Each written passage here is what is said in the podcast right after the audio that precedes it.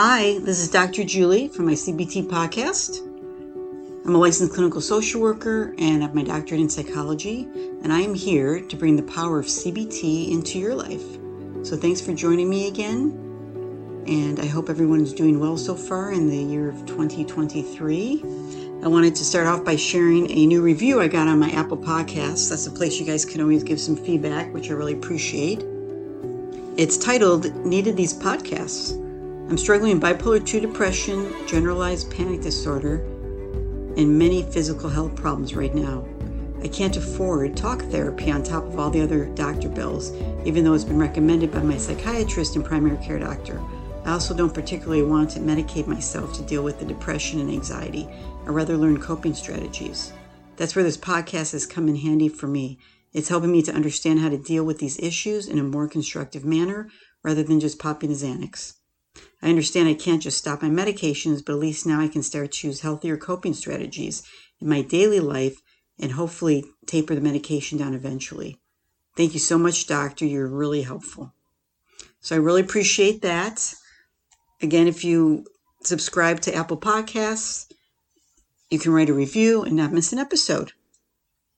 So today, I wanted to talk about fear and how that gets in the way of our lives. So many, many years ago, um, I have a book, found a book, I should say, by two authors, a husband and wife named John and Linda Friel. And the book is called Adult Children The Secrets of Dysfunctional Families. So, if it's okay, I say most of us could probably read this book, right? We all had some dysfunction in our lives. But there was a story that I used to share when I ran groups that I just thought was really great. And I'm actually going to read it to you and then talk a little bit more about how do we face our fears? How can we get past that using our CBT tools? So take a sip, seat back and relax. And the story is called Kissing Your Monster on the Nose. So once upon a time, there was a little girl who lived in a village far from the big city. The village was nestled in a beautiful sunlit valley surrounded by a tall snow-capped mountain range. As the little girl grew older, she began to take hike in the foothills at the base of the mountains. And when she became a teenager, she asked her parents if she could hike over the mountains to the village on the other side to visit her grandparents. At first, her parents were very upset and worried, and they told her that she should not go. But the little girl pleaded and begged and argued that someday she would be a young woman and that she would have to grow up sometime. After several months of debate, her parents finally agreed to let her go. Her father and mother taught her all the things that they knew about hiking and camping and surviving alone in the woods. They made her a backpack out of sturdy canvas, helped her pack, and then they all knelt down and prayed that she might have a safe journey. The next day she began to trek over the mountains. Her first night alone was scary, but she managed to build a good fire. Ate some of the sausage and cheese that her father had packed for her, and then fell asleep covered by the soft quilts that her mother had made for her. The howling of the wolves really frightened her, but she kept her fire burning brightly most of the night, which made her feel safer. The next day she awoke with the sun, ate her biscuits and jam while sunning herself on a big granite rock, then began hiking up the mountains. Late in the afternoon, as the sun slipped behind the tops of the mountains, she reached a fork in the path. She did not know which way to go. Perplexed, she sat down and prayed for wisdom. A few minutes later, she heard terrible, frightening noises coming from the direction of both paths. Her heart raced and her palms sweated. Suddenly, from both paths, two monsters appeared. They were growling, gurgling, grumbling, and snorting. The little girl grabbed her backpack and began to run down the hill, back toward her village. And then something inside her told her to stop. Other people have hiked these mountains and returned to tell about it, she thought to herself. Maybe I better go back and see what this is all about. The little girl stopped and turned around. The monsters had stopped right at the fork in the road, and something told her that they were trying to communicate with her. Slowly and carefully, she walked back toward the monsters. As she got closer, the monster guarding the path on the left side said, Take this path. It's much safer and much quicker. Take this path, and you'll see your grandparents tomorrow night. At that very moment, the monster guarding the path on the right began to screech and howl a horrible, blood curdling howl. Fire belched from its mouth, smoke poured from its nose, and the little girl was terribly frightened. She bolted toward the monster on the left. As she got closer, she noticed that the monster on the left was not as ugly as the one on the right. and it was definitely not as scary. The closer she came to the one on the left, the louder the one on the right howled. She was so confused that she did not know what to do. The monster on the left spoke in a soft voice. Trust me, I'm not as ugly as the other monster, and I do not make those disgusting noises. With that, the monster on the right screamed and gurgled and snorted and puffed even more. She began to take the path to the left, fearful even more that if she did not hurry, the other monster would chase after her and tear her to shreds. A few hundred yards down the path, she looked back to see if the other monster was chasing her. It was still standing at the fork in the path, and it was screaming and howling more and more, but it was not chasing her. And then she stopped. The monster on the left path was walking a few steps ahead of her, and it just smiled at her, somewhat condescendingly, as if to say, Don't be a fool. And then something inside of her told her to go back and take the right path. The closer she came to the fork in the road, the faster she ran, until only seconds later she was running down the right path and up into the mountains. She didn't know why she made this choice, but she just kept going. At the last bit of twilight drifted into the blackness of night, she looked down the mountainside from whence she had come. She could not see the fork in the path, and she could see the path she had taken as well as the one that was almost took. Then she heard a thundering, rumbling, smashing, crashing, crushing sound that came from the left side of the mountain. Straining to see in the near darkness, she saw a huge section of the mountain break loose and hurtle the left path below.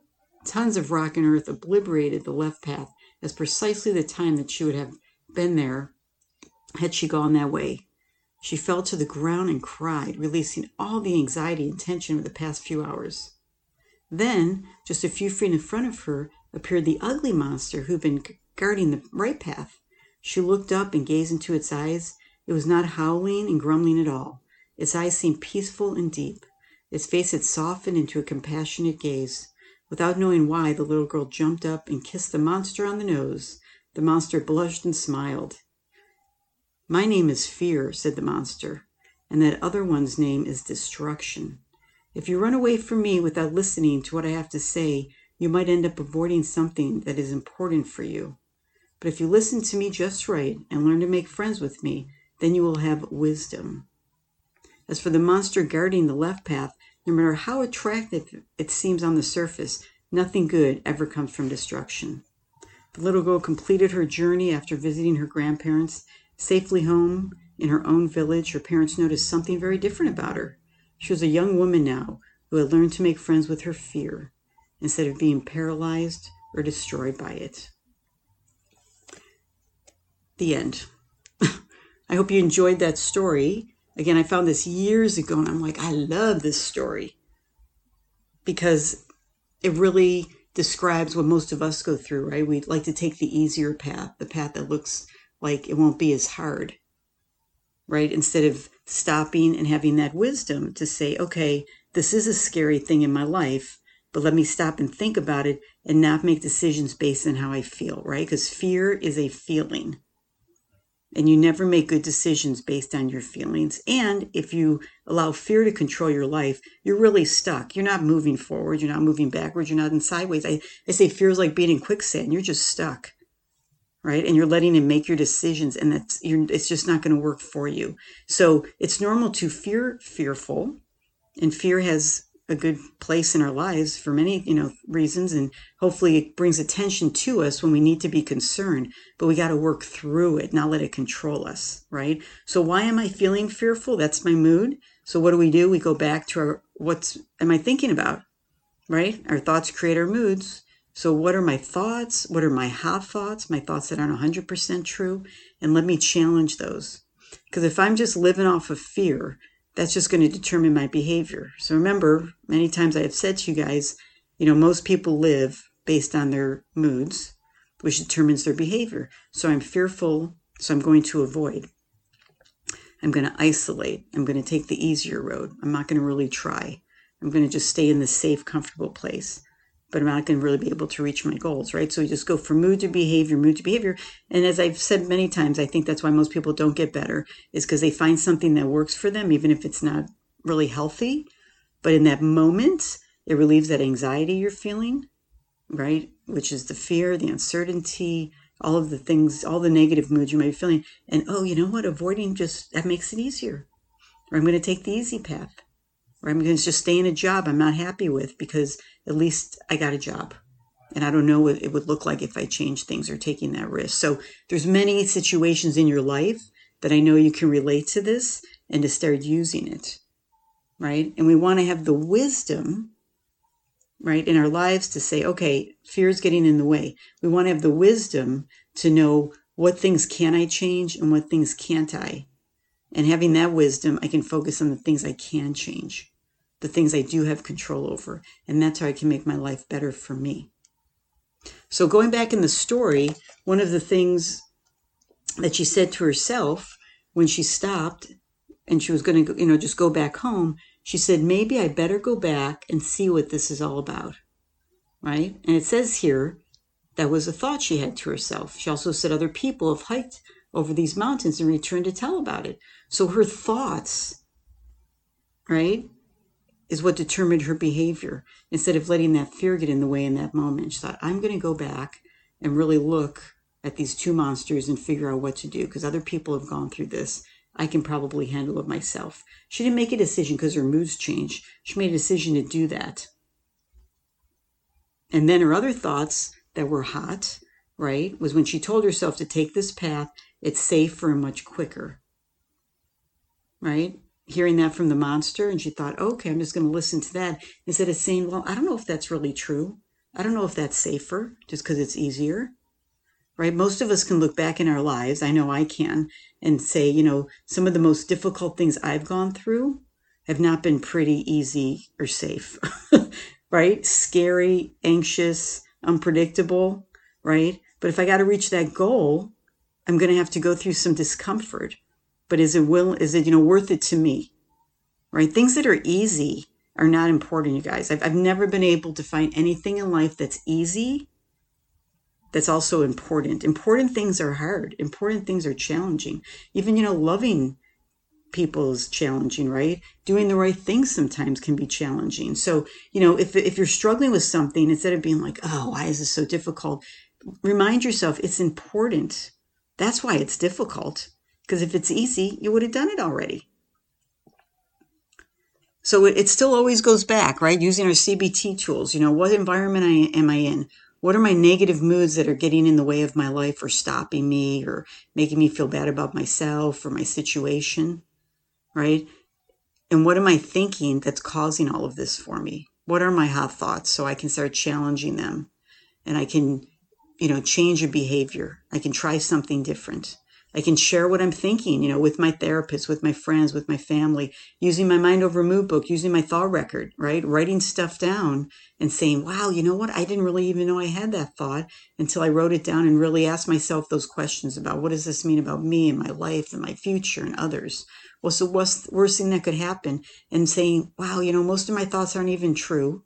They're based on fear, being anxious, being scared, um, you know, being disappointed and how can I use this information now that I know that they're not true to be able to, you know, where's the, to use some evidence? You know, what evidence do I have that my thoughts are true?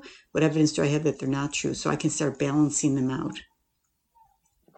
So, you know, take a minute and ask yourself, you know, is fear playing a role in my life? You know, or do other people also put their fears on me? Right. I think, you know, um, I can say as a parent, for example, that uh, I have all girls and some of my daughters have traveled to you know other countries by themselves. So as a, a mom a woman you know i'm like oh, i don't know if you should do that you know because i'm scared. I'm nervous. Luckily they didn't listen to me and they still made their own decisions and it's normal that i was nervous but luckily I, I didn't get in the way of them doing things that they want to do and, and going forward in their lives right? And they've even been able to push me right to get out of some of my fears or trying new things and I know when I have pushed myself, taken those deep breaths and said, okay, I'm going to do this, you know, I've, I've always been happy. It's always increased my self confidence, my self esteem. I feel proud. I still look back at those situations I'm thinking about that it was all on me. Like I had support, but you know, Julie, I had to take that step and deal with that. And I've also learned over the years in my life and sharing my story with people that I know in the past I really minimized the things that I have accomplished or that I got through. I'd say the biggest thing was, you know, when my parents divorced and my mom moved away, I would share it and be like, oh, yeah, you know, my mom moved away and, you know, I was okay. And, you know, tell the rest of my story. And people would always be like, what? Wow.